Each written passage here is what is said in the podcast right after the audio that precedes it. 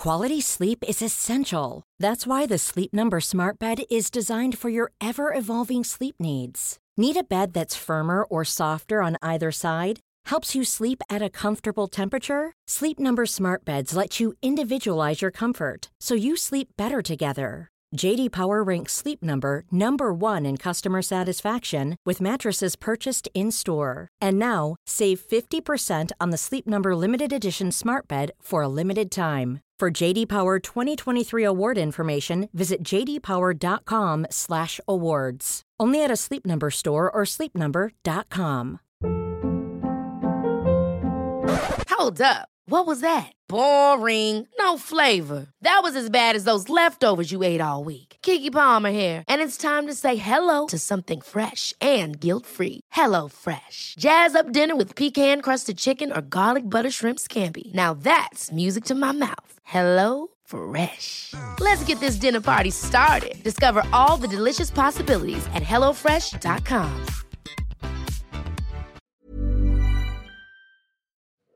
Hello, everybody, and welcome back to the Two Norries podcast. I'm your host, James, and I'm joined by my good friend Timmy Long. Hi everyone. Ron is on the deck. Say hi, Ron. Hi, Ron. Ron is delighted he got a new SSD for his MacBook, so the thing is like in tip top shape, and Timmy's looking Just grand like and himself. tanned. I know, yeah, yeah, yeah. But um, we have Tony O'Reilly in the studio. Tony is a addiction counsellor with Extern Problem Gambling. So you're addiction counsellor, but your your area of expertise is specifically in gambling. Um, nearly all counsellors, psychotherapists, or people that work in that field are pulled into it for some reason. Sometimes it's a family member or of their own history. But your your route into that, into the counselling, is fascinating. There's been a book, there's been a documentary, there's been multiple TV things, and um, so we're delighted to have you here. Long time in the making. It has been. I'm finally at the pinnacle, been on the show. Finally. And uh, Thanks for coming. Thank Thanks you so much. But before we start, I think we should say how um, when when Timmy came into the studio, we was here with Tony, and the two boys were like, you know, one of them moments we were like, I know his face. Uh, I know his face. I just came in. I said, "Fuck it, I know this fella." What did And then I was in my head and I said, "I hope no, I did nothing to this guy." you know. Um, but yeah, we sat down. We started chatting, and Tony was in Shelton Abbey the same time as me. We were there for about six months together, but the two of us were quiet. Like I done my thing, he done his thing, and uh, that's why we never crossed paths. You know, and um, it uh, it wasn't until I was actually sitting on the table here and I looked across and I said, "Fuck, I know him." Uh, You know, so a small uh, world, isn't it? It is a small So it world. is, yeah. It was the same as yourself. Even when I was, um, I was just looking at one or two with a podcast, and I just said, I know that face from somewhere. I think is he Carlow man, or where do I know him from? But definitely. And then when- when mentioned Shelton, it kind of came flowing Yeah. back. It just shows like how small a world it is. I used to do a lot of meditating in Shelton Abbey. Sh- out Shelton in Abbey, the I got one of- gardens. out in the gardens. nice in- place for it, isn't it? It is. It is. It's a beautiful place. Out in the gardens, down in the, the hallway. Do you know Yeah. outside the governor's office? Is it? Yeah, Yeah, and um, it was it was a beautiful, beautiful place. yeah. I call it my country manor when Yeah. I'm describing in workshops. It's kind of, um, I suppose, as you're coming back into society, it's probably you know the nicest place to Mm-hmm. be that you can be for what it is. But also when you're bringing in kind of, um, you know, my daughter was very young at the time; she was only one or two. So on visits, it just felt, I suppose, it wasn't as traumatic. I suppose for her, even though she mightn't remember, like you know, if you're going through X-rays and stuff in the in the closed prisons, like there's ducks and pheasants. And it was interesting. I was actually doing a school talk in Arklow um, a couple of weeks ago, and one of the one of the young students came up and said, uh, "You do say you were in Shelton?" And he's actually his dad was the gamekeeper for all the pheasants, not the pheasants. That, so like it's mad how Mm. Isn't such it? a small world, but yeah, it's great to meet under different circumstances. It's gas, you know, when you're in somewhere like that, depending on your headspace at the time, like you were talking about, you know, doing the meditation up there and you're kind of re- trying to reintegrate back in society. But I remember when I was up there as a younger person, like all I wanted, they had George Foreman grills and PlayStation 2s, and that was it, you know, the immaturity of it. But before we get into the prison and stuff like that, we go way back. For the people that don't know you, you want to tell us a little bit about where you're from, what it was like Yeah. growing up for you? So I'm from uh, Carlow originally, uh, born in '74, and childhood was normal childhood, but I always felt kind of um, insecure on the peripheral of, of stuff. Um, I suppose I've done a lot of reflection over the years, and even just thinking about childhood stuff, I always felt like I didn't quite fit in. Like I was probably a year younger than all my friends, probably um, a little bit behind them in growing facial hair and kind of you know in size and stuff. I was kind of always small, and I suppose there was always an insecurity there from a very early age. But you know, mm. I had a very you know positive childhood. You know, playing football, kind of. But I always felt that I was always jumping between groups, trying to find exactly where I fit in. Mm. Because Um, a year and a difference is a lot when you're a child. huge. And if you're mm. five or if you're let's say eight or nine, and you're in a class with ten or eleven, like that year in development is a big is a big deal. Like like you're not picking up the language, the English, the maths as quick as the fellas. That's a year ahead of you, you know. Yeah. So like you're you're at a disadvantage from the outset. Yeah, I suppose I, I suppose to combat that insecurity, I used to kind of um, even probably 14, 15, I was always or maybe it was assigning things to come as well. I was always um, buying stuff to make myself feel good or to make myself feel secure. I suppose so. My room was like my haven. It was surrounded by CDs, kind of the best of tellies, stereos. I was nearly known as the hire purchase king in Carlow because I go oh, in and always buy something, but always pay, you know pay the money back off it. And I suppose that was a kind of looking back now, that was very much a coping skill for anxiety or stress or whatever that might be. And that kind of stayed with me throughout. And even today, now it's still very much there at times as well. It's something I have to be very mindful of. Um, but yeah, I suppose I went through my adolescent years um, working. I'd done a lot of kind of work. I used to babysit a lot. I used to do cutting grass with a friend of mine. Um, we did a, a, I liked the feeling of having money as well. And I suppose then I was 17, doing my leaving cert, very young and immature. Like I do a lot of school talks with extern. And I, you know, a lot of people now do transition year versus for when I was going to school. Mm. So I was just just gone 17. Kind of, I think I spent more time doing study timetables than I did actually doing study. And I suppose I was always aware that I could just go to the local IT. And I got in there, done was doing course I didn't like, left it after a year to go working. Uh, went in, started working at a bar called Scraggs Alley, um, where I worked for I worked there for years and years. And um, I suppose then, I suppose when I was 25, I wanted to change the direction. That's when I started working with on post as a part-time postman.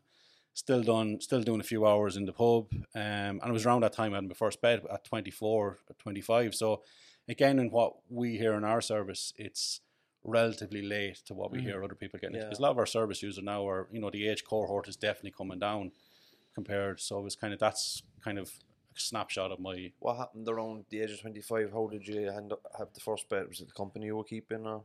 No, it was just a random moment. It was the quarter final of the World Cup. I was working that What year? Saturday, uh, '98, France '98, Oh yeah. Mm. Argentina and Holland, and um, Or Dennis Bergkamp. yes, Great yeah, goal. exactly. And that's is, is I always say it's how it happened as much as the money I won.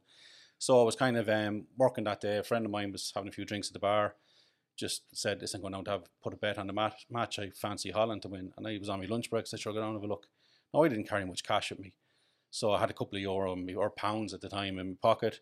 Went into the bookies. I was taken back it really when I went in about you know smoke filled, generally older men, dockets everywhere, the energy, the buzz in it, and The I boy just- in, the, in the, back of the, air. boy- yeah, but I wasn't quite at that level at that stage. But um, That's pro level, yes, isn't it? but I remember I was going to back Kluivert to score first because you know I remember him dashing Ireland's dreams two years earlier. in Liverpool. That In was Anfield, yeah. in the. And so I decided I was going to put a bet on him at one pound bet at about six to one to score the first goal. And then as I was placing that first bet, or my friend was showing me throughout the docket, I noticed there was a special on the board for him to score first and for Holland to win two one, which was forty five to one. Now in today's terms, probably equivalent to putting three or four euro on and winning hundred between 100 and 150 euro.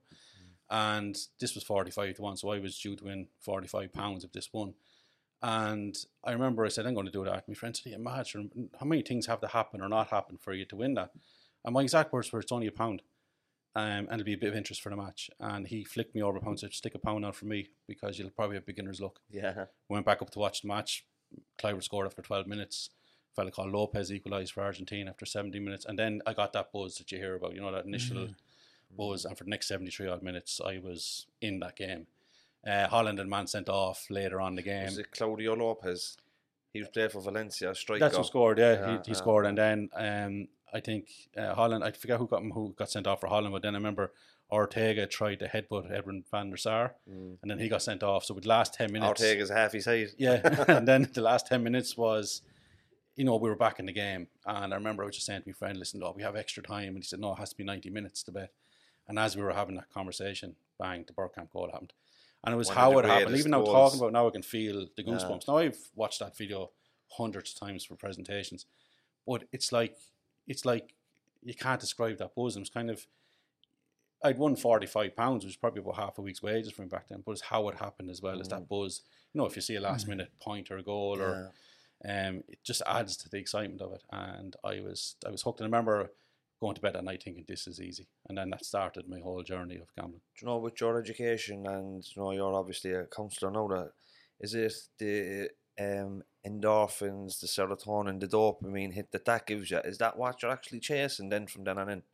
I think so. Yeah, I think at the start that. you are, and then I think I think at the end you're just chasing normality, if that's such a thing. There's a Yeah. buzz off all of it. Yeah. There's actually a buzz off like losing like as well. losing. There's a buzz off losing.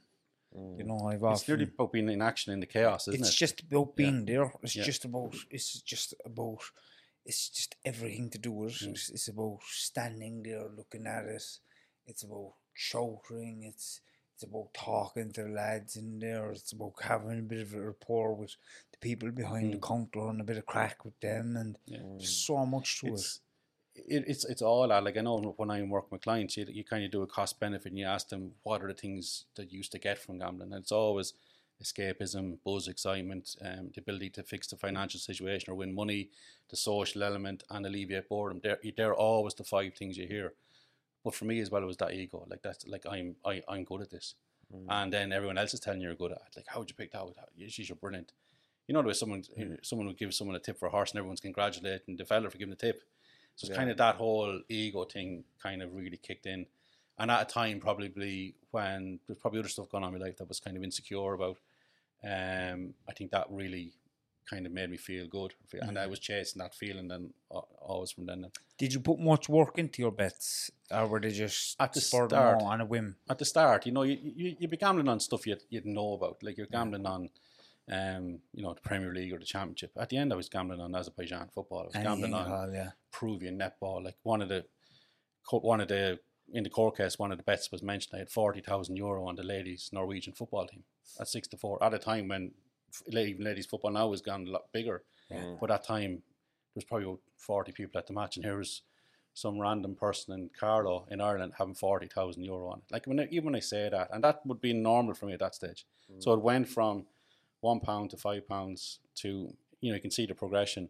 Mm. But it's I used to gamble on the red and black. yeah. They used to let me in while the cleaners were inside in the bookies in the mornings, and I used to go in and I'd gamble five hundred euros on red and black, It's mad, and? I'd just chasing for the whole day. Yeah. Chasing what I've lost, you could be doing any uh, any amounts of money, and you just chasing and chasing and chasing. You know, and it's and, and, and in Gamblers Anonymous, it's, it's, it's never about it, it was never about the quantity of uh, of money. It was just about how it just made us all feel. Mm. You know that feeling that you have to make what you lost back. Yeah, because You know, and the bets get bigger and bigger and bigger. You know, it's like insidious. Yeah, because like my, the figures in my story are big. That's why you know it was sensationalized at the mm-hmm. time. But it's if someone is spending ten euro that they can't afford a week, or a mm-hmm. hundred euro, or all their social welfare money, or their wages or disposable income, and how it impacts them and their relationships and their mental health, as you were saying. Is that how it started for you, Tony? Is did it start by you just going into the bookies after getting paid at the end of the week and spending your wages? It started like from '98 to 2003. It stayed at a level that you I would be classed as a normal, regular gambler. I was gambling. I was working most Saturdays, so you go down, you pick out your teams on Saturday morning on your tea break. You go down, place your bet. Soccer Saturday come on, Jeff Stelling and everyone, and you'd spend a day keeping an eye on the results as you were as you were um, serving. And if it won, brilliant. If it lost, you know, it's only a five or a tenner. And it very much stayed at that level. Now, you know, the odd time you get tip for a horse, you might put a little bit more than you should have. You might kind of, you know, you might put 20 euro on instead, 10 euro on on your weekend bet. You know, you might do a midweek thing, but it was very much within my. There's no red suppose- flags like No, not until I got an online account. As soon as I got that, that's when it that's when it started. because of course traditionally, like back in the day, if you went into a bookies, you could only lose what you had in your pocket. Mm. But with online banking, you could clear out your account in a night. You could lose your house. You can lose Yeah. everything, yeah. And can you talk about the the, the, the type of account you had or who you had it with? Or? Yeah, it was a Paddy Power account, and the reason was that it could have been any any account. It's just my girlfriend's brother at the time bought me fifty euro voucher for Christmas. Might sound like a strange present to buy someone. Like you know, we mm. talked about bets, and we Yeah. you know people knew I liked to bet, and you know he, he, he gave me a voucher and went in with the voucher naively into Paddy Power said, "Can I put use that to place a bet?" And I said, "No, you have to open up an online account." I went, all right. So I went home. I had a Dell PC in my bedroom before smartphones, before laptop. I didn't have a laptop. And type went on, typed in the username, what username I'll have, looked at the shelf, Pearl Jam 10, one of my favourite albums of all time, Tony 10, and opened up the account and lodged in the 50 euro. Um, and to lodge, you had to associate a debit card or a credit card Yeah. to a lodge extra money. Now it's different now. You can nearly have their own bank cards. You can lodge cash over the counter. And I put, um, you know, I associated my MBNA credit card. So that changed everything because now I could gamble from the comfort of my own bedroom without having to get into the car and drive down. I was gambling with credit. I was gambling with it didn't feel tangible, not having real money. As you said, if you have money in your pocket, you can only lose what you lose. But I could, I was gambling with borrowed money essentially, and that started to change how I gambled because now I was, I was kind of going on most evenings, and then I was kind of going well. I put on twenty or forty euro. So John, you said you were gambling on credit or money. Like, were you borrowing at that stage? Well, what would happen was that the credit card, you'd be kind of, you know, you'd be you'd be building up, and then you Tumbling pay in the off credit the card, minimum yeah. repayment. You'd have the odd win here and there, and you'd pay it off. But the bet I always say changed everything was in 2005. It was the final of the uh, UEFA Cup, which is now the Europa League, and CSKA Moscow were playing Sporting Lisbon, and it was in Sporting Lisbon's ground that year. And I arrived home from work, and um, CSKA Moscow were one 0 down, and I decided I was going to place a bet on to win the game. They were ten to one to win the match. So I had 50 euro in my online accounts, and I said, I'm going to put 50 euro on these. And um, just as I was about to press bet now, I saw that West Ham were playing Ipswich in the playoff semi finals. I said, right, I fancy Bobby Zamora to score first. So I'm going to double it up. And again, it's the first time I really started to hide my gambling because I had a laptop at this stage, but my partner was in the room, so I just moved it slightly so she couldn't see how much money I was putting on. So I put 50 euro double, closed down the laptop, and went up to have a shower, come down for the second half. Within 11 second half minutes, um, CSKA Moscow equalising on 2 1 up, and Bobby Zamora scored the first goal. So I let a shout out me, at, like out in the sitting room. What And was uh, the odds on it? the odds were 8 to 1 going on to 10 to 1. Nice. So, um, like I didn't, I hadn't really made it up. And my partner came and said, "What's the story? Are Liverpool playing?" And I said, "No, they're playing next week in the Champions League final." That's right. Yeah. And um, she said, "What are you shouting for?" And I said, "I will have a bit of a bet on." And that's when I started lying about my gambling, really, because I said I, I put a tenner on, and I'm due to win 500 euro if this wins. But sure, I'll be able to give it to you just as part of, you know, just get stuff for, and uh, just to kind of, you know, manipulate the situation. And um, then they scored a third goal, so you know I celebrate. But when I opened up the laptop again, I turned it and hit it. When I hit refreshed, it was four thousand nine hundred fifty euro in the account, and that and the only thing I was left with thinking it was eight to one going on to a ten to one. So it for was, 50 euro. yeah. So the fifty went on to ten to one. Just five hundred and fifty was going on to an eight to one shot. Jeez. uh, And I remember thinking instead of thinking, "Wow, this is like an hour's an hour's gambling," I so suppose. the, the two odds accumulated. Yeah, yeah. So the I was just and the only thing that was in my head was why didn't I put hundred euro on it? I could have won ten thousand. Why didn't I put two hundred euro on it? yeah. And then what happens yeah. is I, I, I, I paid I gave my partner five hundred euro, whatever it was. I put fifteen hundred euro back onto my credit card, pay off some of their payments. But I left three thousand euro in my online account. And then I started gambling with more money. So now bets of hundred euro, two hundred euro became Yeah. became and then that match, Liverpool the following week I lost most of it on that. And the week after when I was chasing it. And then I start then I couldn't go back to just betting that, tenors. that Liverpool game went into extra time, didn't it? Yeah, three all draw on Yeah. penalties. But I lost a lot of money on that. And um, what happened then was, you know, your tolerance levels are going. You, know, you don't get the same buzz or excitement getting putting on a fiver mm. anymore. It has to be hundred. Yeah. You said something that was very important for people listening and family members, and it doesn't really matter what kind of addiction it is, but if you're ever hiding something, mm.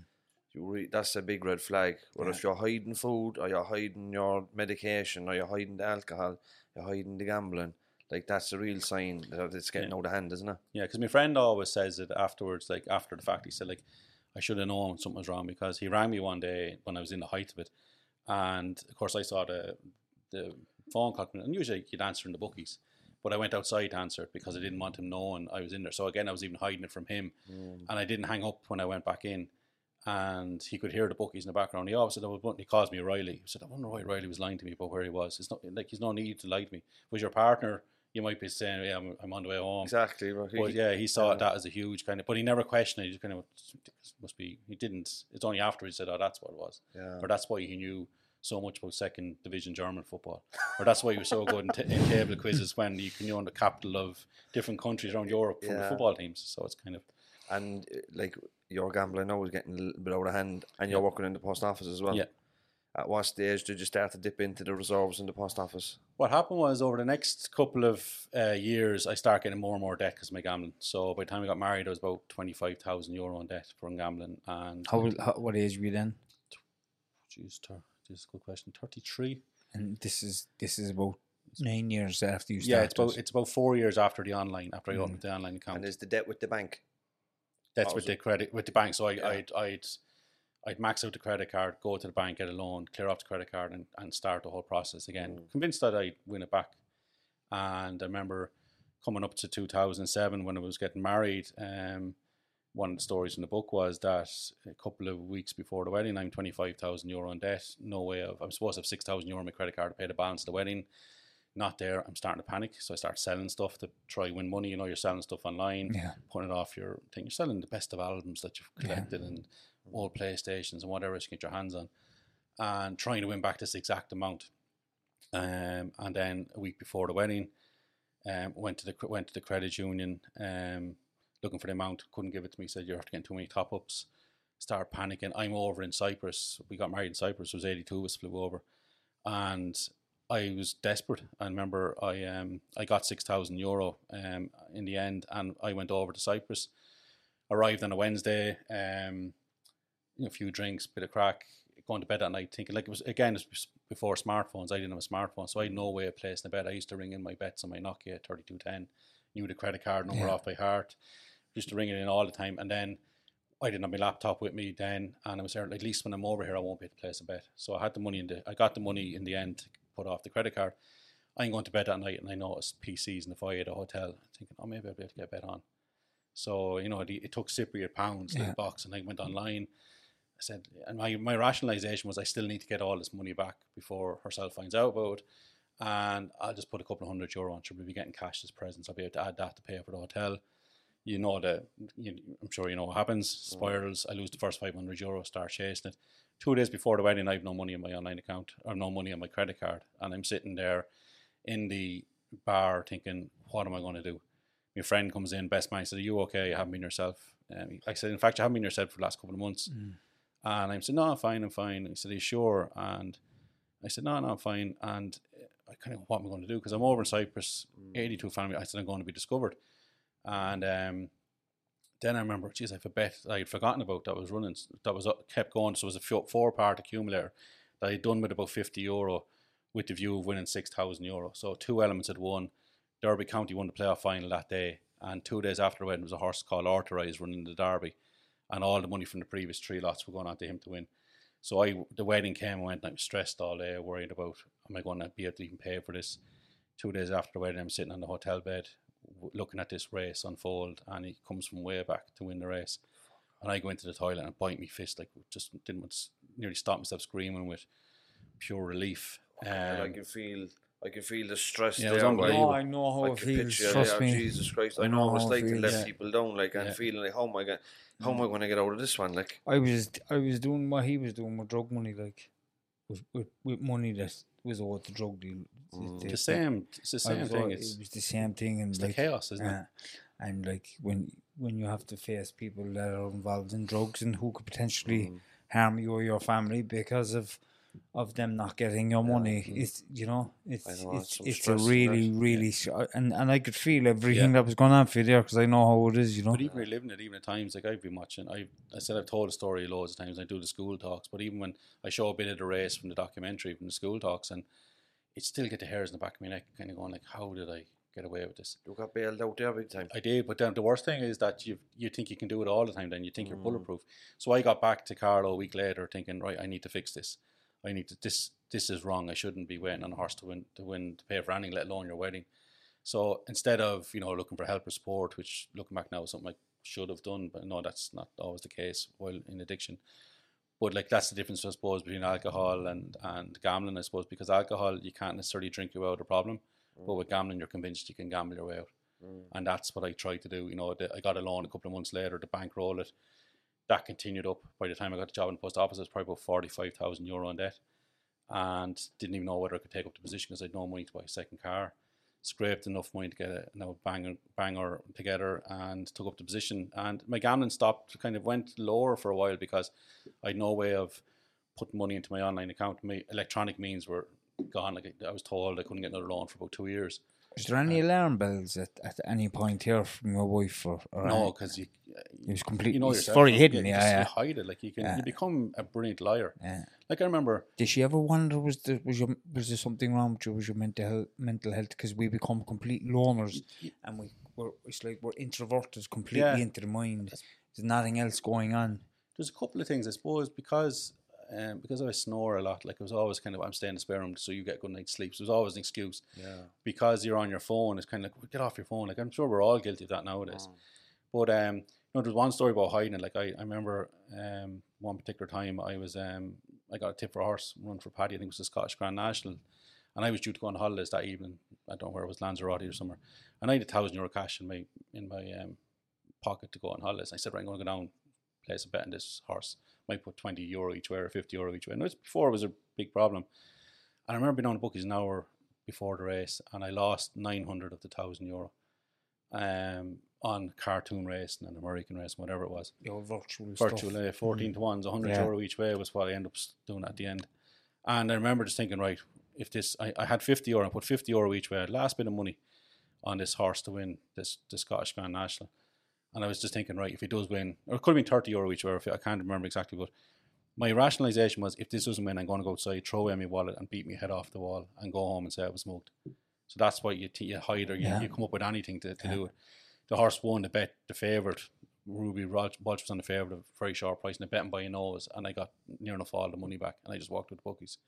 So like, just loads of situations like that where That was a close one. Like but then obviously, you know, when when I was that much in debt before I got the job, my wife became pregnant. Um, a little bit after I took up the position, and that's when uh, you to ask. To, I gave you a long-winded answer when I Yeah. started dipping into it. Yeah. I suppose I'm sitting there thinking, well, she's not going to be getting maternity pay. Um, she doesn't know all the debts I have. Um, because I'm hiding it. I'm just about keeping my head above water. I know that in six months' time, she's going to be out of work for nine months with only social welfare payment. And I'm kind of thinking, how am I going to fix this? I may try win all this money back. And it's one of those moments you're sitting there kind of going, maybe I could just borrow some of the money. You know, like to say for fraud to happen, there has to be pressure, opportunity, and rationalization. The pressure was immense because while she was having morning sickness in one bathroom, I was in the other bathroom getting sick with stress. Mm. Um, I was comfort eating, I was bloated from stress. I wasn't talking to anyone. I was gone very withdrawn from social situations.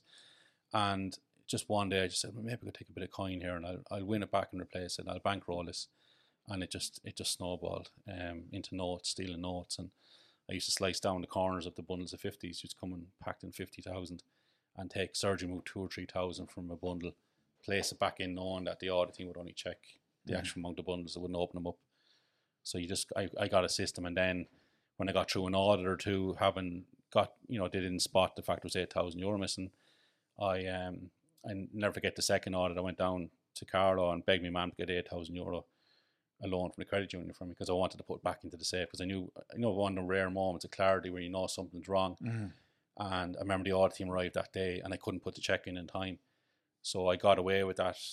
The eight thousand euro just just counted the amount of bundles, the ones that were missing money, just counted them as full. Yeah. So I'm sitting in the office that evening with knowing that they're not coming back for six months, and I have this other eight thousand in pocket. And I just kind of I'll use this to bankroll my next gambling plan, and that was gone within a couple of weeks. So then that really um, accelerated.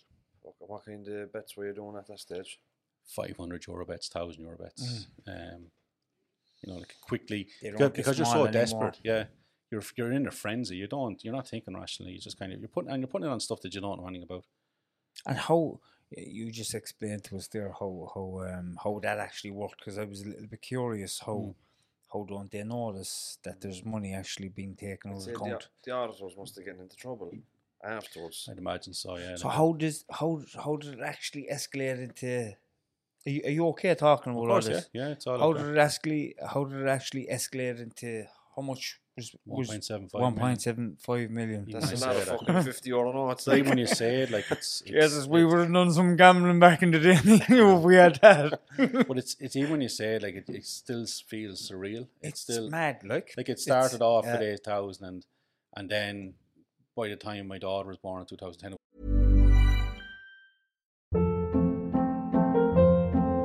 Hold up. What was that? Boring. No flavor. That was as bad as those leftovers you ate all week. Keke Palmer here, and it's time to say hello to something fresh and guilt-free. Hello Fresh. Jazz up dinner with pecan-crusted chicken or garlic butter shrimp scampi. Now that's music to my mouth. Hello Fresh. Let's get this dinner party started. Discover all the delicious possibilities at hellofresh.com.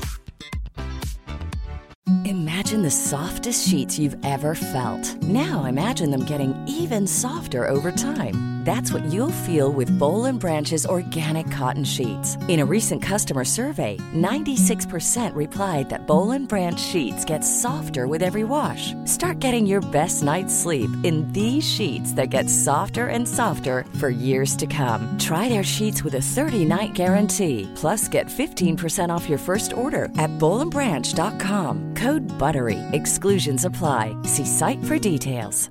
Hey, it's Ryan Reynolds, and I'm here with Keith, co star of my upcoming film, If, only in theaters, May 17th. Do you want to tell people the big news? All right, I'll do it. Sign up now and you'll get unlimited for $15 a month in six months of Paramount Plus Essential Plan on us. Mintmobile.com slash switch. Upfront payment of $45 equivalent to $15 per month. Unlimited over 40 gigabytes per month. Face lower speeds. Videos at 480p. Active Mint customers by 531.24 get six months of Paramount Plus Essential Plan. Auto renews after six months. Offer ends May 31st, 2024. Separate Paramount Plus registration required. Terms and conditions apply if rated PG. was 68,000. So then you're panicking, thinking, I have to get this back quicker. So you're taking more money and more money. Um, by the time that Christmas came, when the audit came that Christmas, it was 293,000 euro. And um, I, I remember I got through the audit because I, I changed, at this stage I wasn't surgically removing uh, cash, I was just changing the figure on the balance sheet. Time of the bad snow in 2010, it was a time of the banking crisis. A lot of people were moving money into An Post because it was state guaranteed. So it wouldn't be unusual to have big check figures. So obviously there was a glitch in the system that the auditors didn't pick up on. That they never questioned, you know, the mm. figures that came back from the bank versus what I was showing on the balance sheet. Mm. And I believe I lost my mind um, from that January till June because I stole 1.45 million in the space of about six months. And at the very end, I was literally stealing 75,000 euro a week. You're taking no stacks of thousands at this stage. So 15,000 a day and putting into my backpack and going into two Paddy Powers. Not that I was driving around every single mm. Paddy Power office. It was going into two Paddy Power offices. And at, at that stage, are you thinking like, "Fuck it, I don't give a fuck"? Or, I think you just lose. No, yeah, no, it's, your, it's, it's you still have the hope that you're going to win it back. You're going to have this one big win. yeah. There's always that hope. But, Paddy, go- convinced. going back to Paddy Powers a little bit there, like at any point was there any alarm bells going on for them? Like, did they ever question where? Did they ever Um, there, there was there we like Aaron Rogan wrote a great book called Punters on the on the rise of Paddy Power, and there's a section on there on my story because it's part of their history, obviously. And they had people looking Google Map my house to see where I lived because the amount of bets I was putting on. They had people specifically on my account to mo- to monitor the bets I was doing because they were they were part of, or sometimes they thought I was another Barney Curley that was going to get them for millions because of the kind of way I was gambling. I was just someone who was addicted. I was just gambling on the next thing.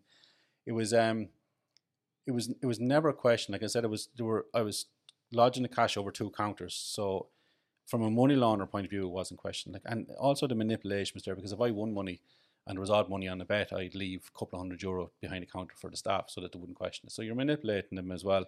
Now this could have been Ladbrokes or, or it could have been Boyle Sports. It was just that that's who I gambled with. It could have been any of them. Stan James Yeah, it could have been any of them. Yeah. Yeah. So, um, I remember even one of the ladies who worked in in Gorey lit my daughter a, a cardigan for her, her christening because they knew everything about me. Like they'd buy me jerseys for me birthday, like because I was a good customer. They were looking at my accounts. Like I think it came to light in the book that on quiet days I was doing as much gambling on my online account as the rest of Paddy Power put together. Now that was going back ten or eleven years ago, and maybe the oh. online was coming in. So it was it was one of their main accounts at the time. That's the rest of Paddy Power in the whole country. yeah, or is oh Paddy Power Online. Oh, fuck. So it was it was something that you know should have been flagged, could have been flagged. brings up the debate around like, is there an obligation on the betting company to um, freeze an account if they think that there's an addiction? Like it seems, it sounds like with Paddy Power, um, that they're seeing probably that there was an addiction, but they tried to get more out of you uh, by Yeah. incentivizing you. Did they give you free tickets and stuff like this? Yeah, I was. Uh, I suppose I was. I was probably the exception to the rule in, in a few sense. I wouldn't ring up looking for free bonuses. Like I've I've worked with colleagues in the UK where they've they've rang up looking for free bonuses. We got box seats to Premier League games. I was told afterwards I could have asked for anything and I would have got round the world trips, tickets to World Cup finals, tickets to any event I wanted. I got I, I ended up going to the UEFA Cup final in the Aviva, you know, champagne dinner. Falcao. Yeah, that's right. I, I actually had him back to score first, and uh, I think a hundred euro. And it. Atletico Madrid and FC Porto, wasn't it? Uh, which one? Atletico Madrid and FC Porto, was it? No, it was another. I can't remember. It was another. It was Braga. Another, that's it. Was another Portuguese Yeah, side. yeah, yeah, I was brought to the the uh, Budweiser Irish Derby just before the news broke. I was brought that. I remember it was like one of those moments where I walk into the room, and Paddy Power's there, and just he just looks, and I just look. I don't want him to say anything because my friends are with me, and he probably sure hell doesn't want me to be in the room either. Um. So, yeah, it was never questioned. Um. The the manager of the Carlow office after flagged me down in the street after the news came out, and he said, "Oh, we thought you were." involved in the Russian mafia. We thought you'd won the lottery. We thought you had a rich auntie. But at any stage, it didn't question like, well, if you did have all that, why you gambling it all away? So even Mm. in light of, of it being a problem, it was never questioned. It just looked like as this normalised behaviour. Yeah, but they'll, they'll actually restrict your account if you're winning. It's it's Really? That's the thing. If you're winning money, they will actually we'll stop you. yeah, Stop restrict if your make account, an the phone call will come in and they'll be Yeah. told stop the bet. or they'll reduce your yeah, that they'll reduce your stake. Yeah. It happened me loads and loads. But going back to what you were saying there, James, it's like it's like this. It's like if if, if a guy owns a lap dancing parlor, and there's someone going in spending six and seven thousand euros a night, he's not going to say, lads, you have to stop spending your money. You're spending way too much I know, money. It's all about the money game, I know. you know, isn't it? It's, it's, yeah, and that's it's- why we need the regulation in Yeah. because like I obviously when you're addicted, you can't make those rational decisions. No. So we need, you know, the government to step up, or we need the bookie office. Now, in fairness to Paddy Power, they're probably a lot more proactive now than they were back then, and probably even pro- more proactive than a lot of the other bookies. Mm. But we need the legislation in place, which is That's not by choice, though. They're I don't shamed into it. I, I, that's that's by sh- by shamed into it, and Yeah. and and uh, the government bringing in regulations and stuff like that. That's Yeah. not by choice. Any, any hope we had of ever getting a sponsorship off Paddy Power has gone no any. we would never take, we, we, we would never associate ourselves No, with anything definitely like that. not. Yeah. Definitely you know, not. or anything to that that doesn't represent. We've declined sponsorship on this podcast if it didn't align with what we wanted. Yeah, you know what I mean? It's values, important to have yeah. your integrity, like. But in some companies, there's no integrity. They just take and take and take, and that's kind of what we're against Mm. when you're like advocating for people in recovery. You know, has to be about like fucking having a bit of control over all that stuff. Yeah, because, because I'm not anti-gambling. Like it is something that's enjoyed by the majority, but we need to Uh, have. I throw an ad five yeah. around and accumulated there of for the course, like it's there for enjoyment, but it's like it's, it's marketed as this in, as this um, entertainment. Like if you went to the cinema or went to um, a concert, or you know, you wouldn't ask for your money back on the way out because you're you're you're paying for the entertainment. But there's an expectation, even from people who mightn't be at a, a problematic level of gambling, that I'm due to bring my money back here. And when you don't, you know, you're chasing losses and stuff like that. So like it's it, it needs to be more balanced of a marketing. Like you know, look at any ad of the ads. It's like when the fun stop, stop, or take time to think, or set your limits. It puts all the onus on the individual. But their, And- mark, their marketing is brilliant in I- I Power. hats off to like them, yeah. They're very funny on Twitter. Yeah. They have funny posters. They go viral a lot of the time as Yeah. well. You know, and it's I was just going to say, uh, uh, how was your your mental health during all this? You know, because I, I know um, towards the end, like when you're after losing vast amounts of money, and Suicide is you- common, Yeah, like. I uh, I wa- my last towards the end, I was walking out of out of um the bookies and and it was I was contemplating taking my own life because I was, I was wondering how I was going to pay, pay back these large quantities of cash that Mm. I was spending inside in, in uh, Stan James, and I was lost. I was going over home into a box room inside my mother's house, and staying in the bedroom, and, and, and I really genuinely didn't know what to do with my life. You feel you do feel lost. You feel numb. You feel empty. You feel devoid of any happiness. Um, and we were even talking beforehand about, you know, it took a few years for that, even in recovery, for that sense of self or sense of connection with self or sense of even enjoying sport for what it's supposed to be. Like you're just numb for.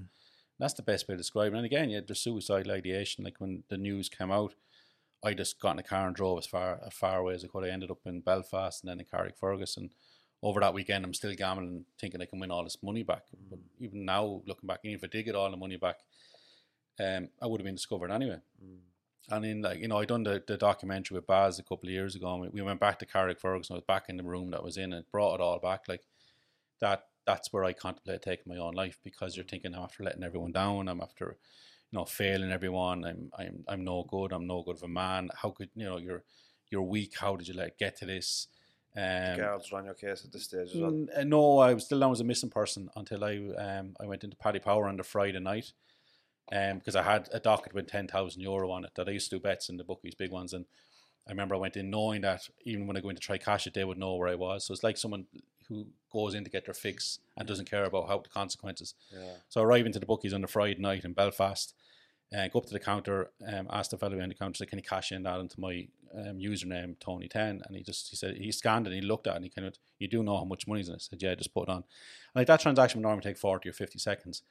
And he was in and out and, and I was kind of getting a bit spooked because I, I've heard uh, from Aaron Rogan since that they had pictures of me behind the counter and underline their systems told not to, to take my bets, but not to spook me, I suppose. And but I did, and I left the office, and I just told him some excuse. I was looking, I was going to check my car because I, I was having a bit of a panic attack, and I was kind of thinking, right, what do I do? What do I do? And next thing, a police car comes flying down to this bookie office, past this bookie office in Belfast, and it stops outside, and I think they're here for me. So I'm just ready to go running back to the car and driving off back to Carrickfergus, and I just then the police car flies off in a different direction. So I go back into the book. It, it, then like you're kind of left at that dilemma. Should I just leave the docket there? But the the the addicted part of me needed to go back in and get this docket because I needed to keep continue to gamble. And I went in and I just said, "Listen, I'm going across the water in the morning. I'm staying at Carrickfergus. I'll take back the docket and I'll um I'll cash it in another time." And he gave me back the docket and I walked out. Now I don't know why I told him I was staying at Carrickfergus, but that's the reason why I'm sitting here because on that night, um, that Saturday morning I arrived down. Sorry, that Saturday morning I arrived down into the um into the bookies, and that's when news broke. Like I saw me the picture of the Gorey post office newspaper, and one line really resonated me. Like family and friends were looking from the Wicklow Mountains, and I said I may make contact. So I started emailing my dad and my my wife, and I started saying, "I'm sorry for everything," but they'd already used Google Maps when I left that bookie office that evening. I um, I was caught in CCTV footage and the Gardaí got a copy, and there was cobblestones outside the Paddy Power office. So my father, while I was in the Garda station when the picture came through, he saw that was cobblestones. He went back to the family home, and um, there's a big meeting on that night because I I'd been missing since Wednesday with no one hearing anything from me. And um, they uh, they used Google Maps, found the address of the office, and decided we're going to go up the following morning to try find me. So the following morning, they're en route to Belfast. I'm in the bookie office at two o'clock. That's when I placed my last ever bet horse called Badea in the 235 in Newbury, I think. It lost at 11 to 4, 100 sterling, I'll never forget. And that's when I read the article, that's why I'll never forget. And I remember just seeing the headlines, and I went back to the hotel room, closed the curtains, and the room was dark. Well, my mind started getting dark, getting dark as well. I started emailing my wife saying, I'm sorry for everything, I can't go on. And while I was actually emailing my sister in law, who was relaying the message to my wife, who was already in the bookie office in Belfast looking for me, and my best friend Niall will always say he put a bit of pressure on your man behind the counter to give him any information because he wasn't given any, obviously for GDPR. And he told him that I said I was staying at Carrickfergus. So while my messages were getting darker and more desperate on, on email, they arrived in the Carrickfergus and found my car down by the seafront. It was just coincidence. I used to have to move it every morning. And they feared the worst, got the, the police involved. And at half five that evening, um, and I, I suppose the one thing stopped me from, you know, carrying out that my the threat of suicide to myself would have been thoughts my daughter. Not I can't leave her with this, no matter what the consequences are. I just can't ever leave her with that. And at half five that evening, two police officers knocked on my door with guns. Just stood in the door. Um, one of them stood into the room. I'll never forget what he said. He said, "We're not. We're not here to arrest you. We're worried about your mental health and your your your state of mind." And I could hear the other fellow outside saying, "We found him. We found him." And I suppose that's you know, even Tom now, it, it still brings back like the impact that must have had on my family. And Mm-hmm. and there in Carrickfergus, fifteen of them trying to find me, and I'm in a, I just collapsed in the hotel bed. And I suppose that's my first ever kind of experience of counselling and such because I just pushed that poor fella leaned up against the radiator, standing there, and I just everything came out to him, and it felt good. But then when I got home that night, I'll never forget the look my mum gave me, and that brought me back down to earth because I then realised the impact this is after having on everyone. Mm. Was there? A, but that was obviously so huge relief when you finally got caught. Huge. The game was up. There's oh, some Years. pressure on you, like unbelievable. Like it's the only the only way I can describe it is if someone has has their hands on your head and they're squeezing, and you can just feel it the whole time. But it, sometimes it's excruciating pain, mm. and it's just like you want to scream the whole time, but you can't because then you have to tell people why you're screaming or why you're. Mm. Um, so you're kind of playing. It's like I'm sure you'll agree, Timmy. It's like two different lives.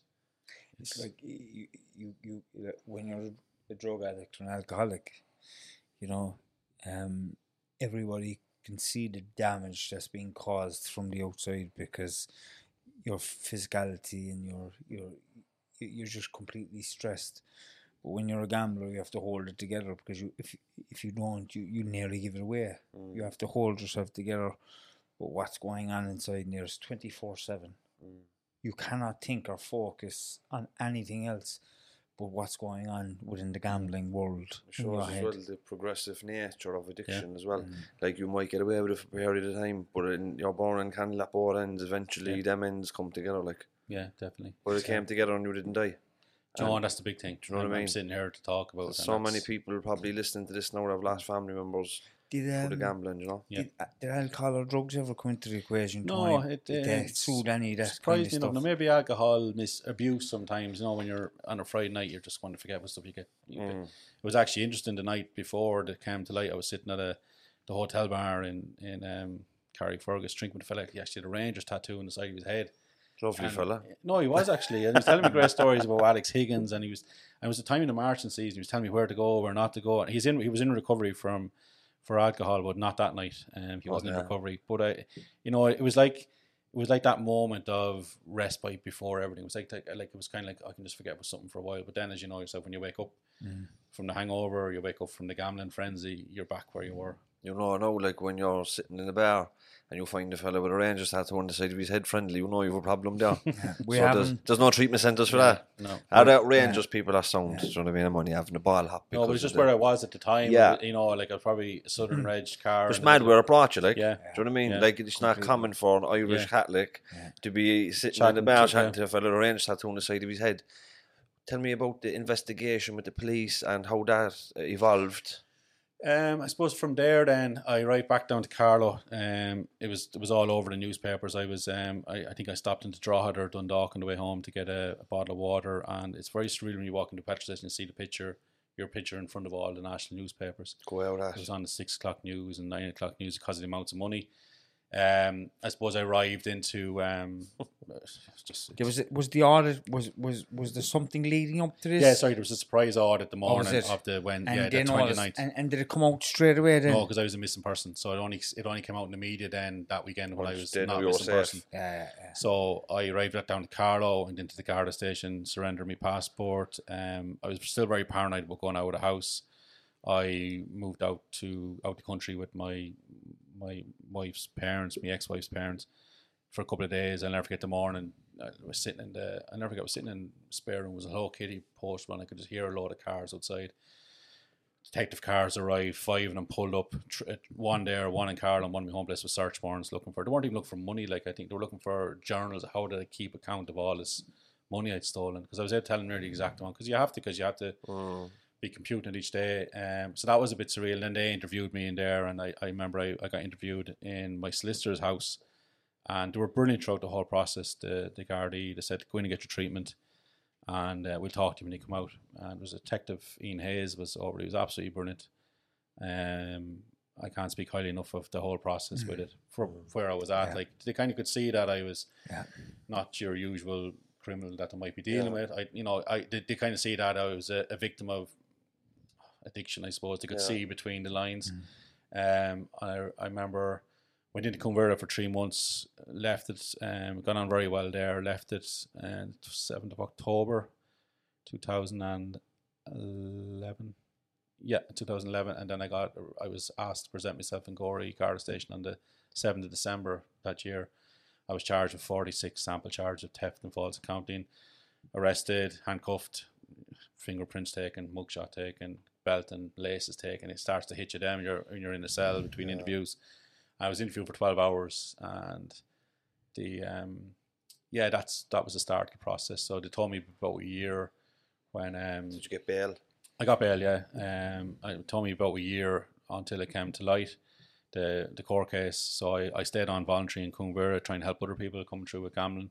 That's when I started my journey of counselling psychotherapy. Is that in Athy? Yeah, it's in Athy. Um, I I started my journey then of becoming a counsellor and psychotherapist. And part of me, like I think we were talking before, and like what got me into it is part of me was thinking like I want to help other people. Someone said that I have a nice way with people that I might be something I could do. Yeah.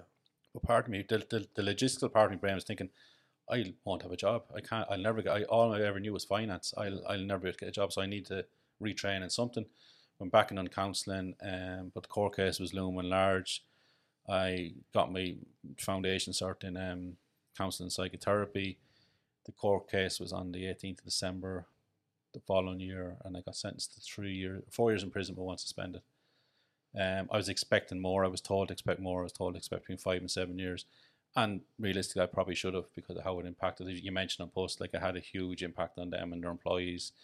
It had a huge impact on my family, on the, the community, on on um, friends. So it was kind of, but because I was able to kind of show that I hadn't benefited from the gambling, like I'm still driving, I'm still driving a brand new car. It's actually in the garage again. Yeah. Um, I wasn't try, I wasn't going to flash holidays or you know, I was just any of the money I was getting was going into Paddy Power. And Was it your local post office? Oh no, it was in Gorey. I was try- I got the branch manager's job in Gorey. Okay. Um, so it was um, but they had to do a complete audit there because I'd worked there obviously as well. Um, I'm Was sure there a lot like of shame for you? huge, Huge. They're small. They're, they're not big towns. Like no, but it's huge. it's yeah, not like Cork City where you know it's big enough out there. yeah, You know? like because I, I worked in the post office. I, I was playing you know junior football. I would, I'd be well known from working in Scrags. So like you know you're walking down the street and like I used to go to cover darkness to bring the dog for a walk. That was my only bit of fresh air. You know, Pe- people pulling by the house and you see them pointing and laughing. You'd be walking down the street and you'd see people talking. Um, you know, it's like it, it's it, there is shame and guilt. There's every, there's a mixed match of everything, and you're so paranoid. Like I remember even even when I got out of prison, going to the community work, like you're so paranoid about people. But I must say the people at Carter were absolutely brilliant. I think a lot of it was there was a lot of sympathy when when when I was um sentenced. The, it was in Wexford and the courthouse was being done up at the time, mm. so it was in the civic offices, so the cameras could follow you the whole way. You know, the way usually when you see a, a snippet from the court, you only walk from here to the mm-hmm. wall away. Yeah. They followed me the whole way, and I, was, I think I was like your mum was dragging me. So I think there was a certain amount of sympathy that my parents got from that. I think, and I think that helped me knowing that Was there a lot of media attention on the family home and stuff? yeah, my father's been followed. There were, I remember all the lads were saying like my local pub, they were it became really tight knit. They wouldn't talk to any strangers at the bar. There was people being offered big money for interviews. Um, I think one of my friends even said they got a picture of the football and they were asked to point out who it was, and he pointed out himself out, so that it delayed it. Yeah. So there was a lot of really, you know, like I think when you've gone through this, you've gone through addiction, gone through prison, gone through, you know, you know your you start to know your friends. Like there's Yeah. there's um there's people that you know you would expect to talk and never talk to you again. I remember meeting someone in prison. Um, I wrote about him in the book. I used a different name, and you know he would have been seen as a local kind of troublemaker, and um, he was brilliant. And I, and I- I'll never forget The like, local Timmy Long. The local Timmy Long, yeah. And he was he was absolutely he was in when I was in the Midlands, and like, like he made sure I was. You're in the Midlands as well. yeah. Cheers, lads. So he made sure I was I was okay on the land, and then when I wrote about Wookie's daughter actually contacted me to see if we could meet, and I was kind of bricking it, thinking like, what's she going to say? And she just said it was lovely that you showed a different side of him that we knew, and, Yeah. but, and it was lovely like he's dead, and Ah, he's dead now. He's he had an argument with his son, and his son threw a knife and he hit him in the groin, and he bled out. Jesus. He was the first person to ring me when my mum died. And offer his condolences. It just shows you, like Yeah. you, you, would- you would think you know, you know, you'd be judgmental of people, but until you meet them and see them in a different This- light, We did a prison series mm. there recently. Like, and this the point of. Like, do podcasts with people that are in prison. Mm. You have a perception that the bad people are on the inside and the good people are on the outside. But it's not like that. It's not that mm. straightforward. And some very decent people are in prison that have made mistakes, and some people that are on the outside that are pricks. Yeah. And that just because on the outside it doesn't mean that they're goody two shoes or whatever. But um, like everybody's doing the best they can at, Yeah. at, at, at whatever point of their lives they make mistakes and people make mistakes because they don't know any better because they're they're they're chasing something or they're trying to soothe themselves because they can't whatever, fit, yeah. you know and and as people we have to start realizing like that people leave people off leave them do their journey you know leave them off let's let's stop judging every single person you know and just leave people do their journey leave them learn from mistakes and just and get on with your own life and and and mm. you know, I have a lot going on for me at the moment. Mm, and- and Growth therapy. I still go to therapy. I'm ten and a half years away from that lifestyle and the drinking drugs, but I think it's it's a continuous journey. You growth, the growth, you mm. know, the healing and, and stuff that healing Same from here. trauma, and um, it's just like eh, I like having conversations that are meaningful and and and create creating certain things in life. You know, doing nice stuff.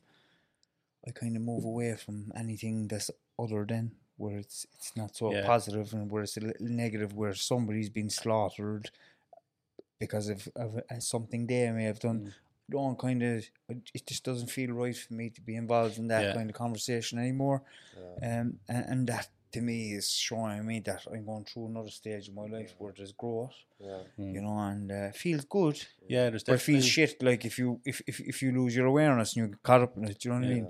definitely something happens. I think when you come through life changing thing like addiction or prison or a trauma, or whatever, you can come out the far side. You definitely look at things a lot differently. You definitely I know my kind of philosophy now is I'm trying like I'm I'm still trying to change. I still have a bad relationship with money and buying stuff. It's still something I'm still working on, but um and you know I, I know my triggers. I know my you know my underlying kind of um issues will be you know uh, just you know a bit of attachment, but also probably insecurities that that come to the surface every so often. And you know, uh, while I'm touch wood having gambled in nearly eleven years, it's kind of you know you go back into old ways like shopping a good bit as well. So, what I what I try to is I try I'm trying to change my life, and I think since the pandemic, I suppose I have done that a lot more. And I'm starting to really reconnect more with myself and with others, and, and less to re- reconnect them with behavior stuff like shopping or stuff like that. So I mm-hmm. think there's there is a there's definitely growth there, but I t- as you I'm sure you'll agree, there's always room for more growth as we're Yeah. going through. Just keep going, Yeah. because we can get comfortable when when when we get a bit well in ourselves and, and we don't feel as awful as we did before, and we get to a place where there's not that much criticism in the mind or judgment on yourself anymore. Yeah. We get comfortable in that, Yeah, but it's important to keep going. yeah. You know, with the therapy or meditation or the psychotherapy, whatever it may be. stand on your head for two hours each day if that's what works. Yeah. Exactly. What's life like for you today? Life is brilliant. Um, you know, I you know I lost a lot through the addiction. I lost my my job. Obviously, I lost my freedom. I lost my marriage. Um, lost time with my daughter. Um, you know, just on the, on the this week I have her most weekends. Had a brilliant weekend where Father's Father's Day this weekend. Had brilliant weather with a new partner living in Waterford. Um, and life is really good. We have a really good relationship. It's kind of um, I still have the old insecurities still come every so often, but I have a lot more. You know, I have a lot better coping skills. I have a really my colleague Barry is absolutely brilliant. He's um, you know, he's a he's a friend as well as a colleague. You know, I can bounce stuff off him. Yeah. I have my friends who I see every so often down in Carlow, not as much as I'd like, and you know, you walk back into that environment, it's like you never left it. You know, so it's it's it's really good. Um, I'm trying to you know continue to grow and recovery and become a better person, become less reliant on material stuff, um, which is some something that I have to kind of probably that, that as you were talking about stages. That's my next stage.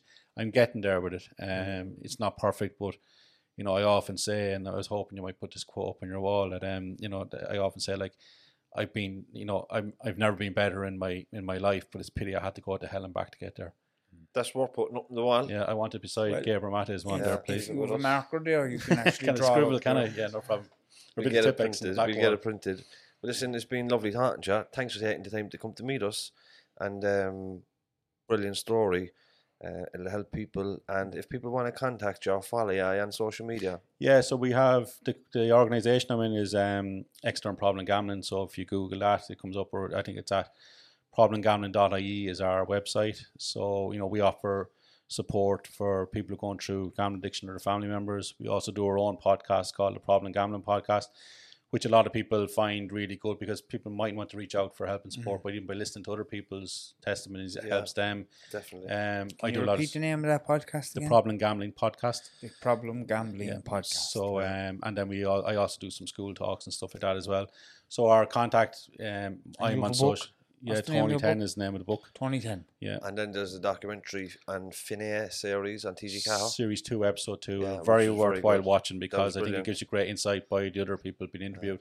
So yeah, I'm on social media as well. If anyone wants to contact for any Yeah. advice, support, mm-hmm. And we'll or- throw some links in the description of the podcast. Brilliant. Anyhow, but- Gambling's a massive, massive, Yeah, massive something we need to big be talking at the about. moment, yeah. Exactly. But thank you very much and enjoy the rest of your summer. Sure, man. We'll Thanks, see lads. everybody next week. Thank Take you, care. Tony. I really enjoyed it. I really, really enjoyed it. You know, and Thank you. I could definitely relate to everything that you spoke about. You know, and thanks again for coming. And uh, I wish you all the luck in the world. Thanks very much. God bless. Ever catch yourself eating the same flavorless dinner three days in a row? Dreaming of something better? Well, HelloFresh is your guilt free dream come true, baby. It's me, Keke Palmer. Let's wake up those taste buds with hot, juicy pecan crusted chicken or garlic butter shrimp scampi.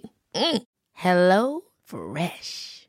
Stop dreaming of all the delicious possibilities and dig in at HelloFresh.com. Let's get this dinner party started. Planning for your next trip? Elevate your travel style with Quince. Quince has all the jet setting essentials you'll want for your next getaway, like European linen, premium luggage options, buttery soft Italian leather bags, and so much more. And is all priced at 50 to 80% less than similar brands. Plus, Quince only works with factories that use safe and ethical manufacturing practices.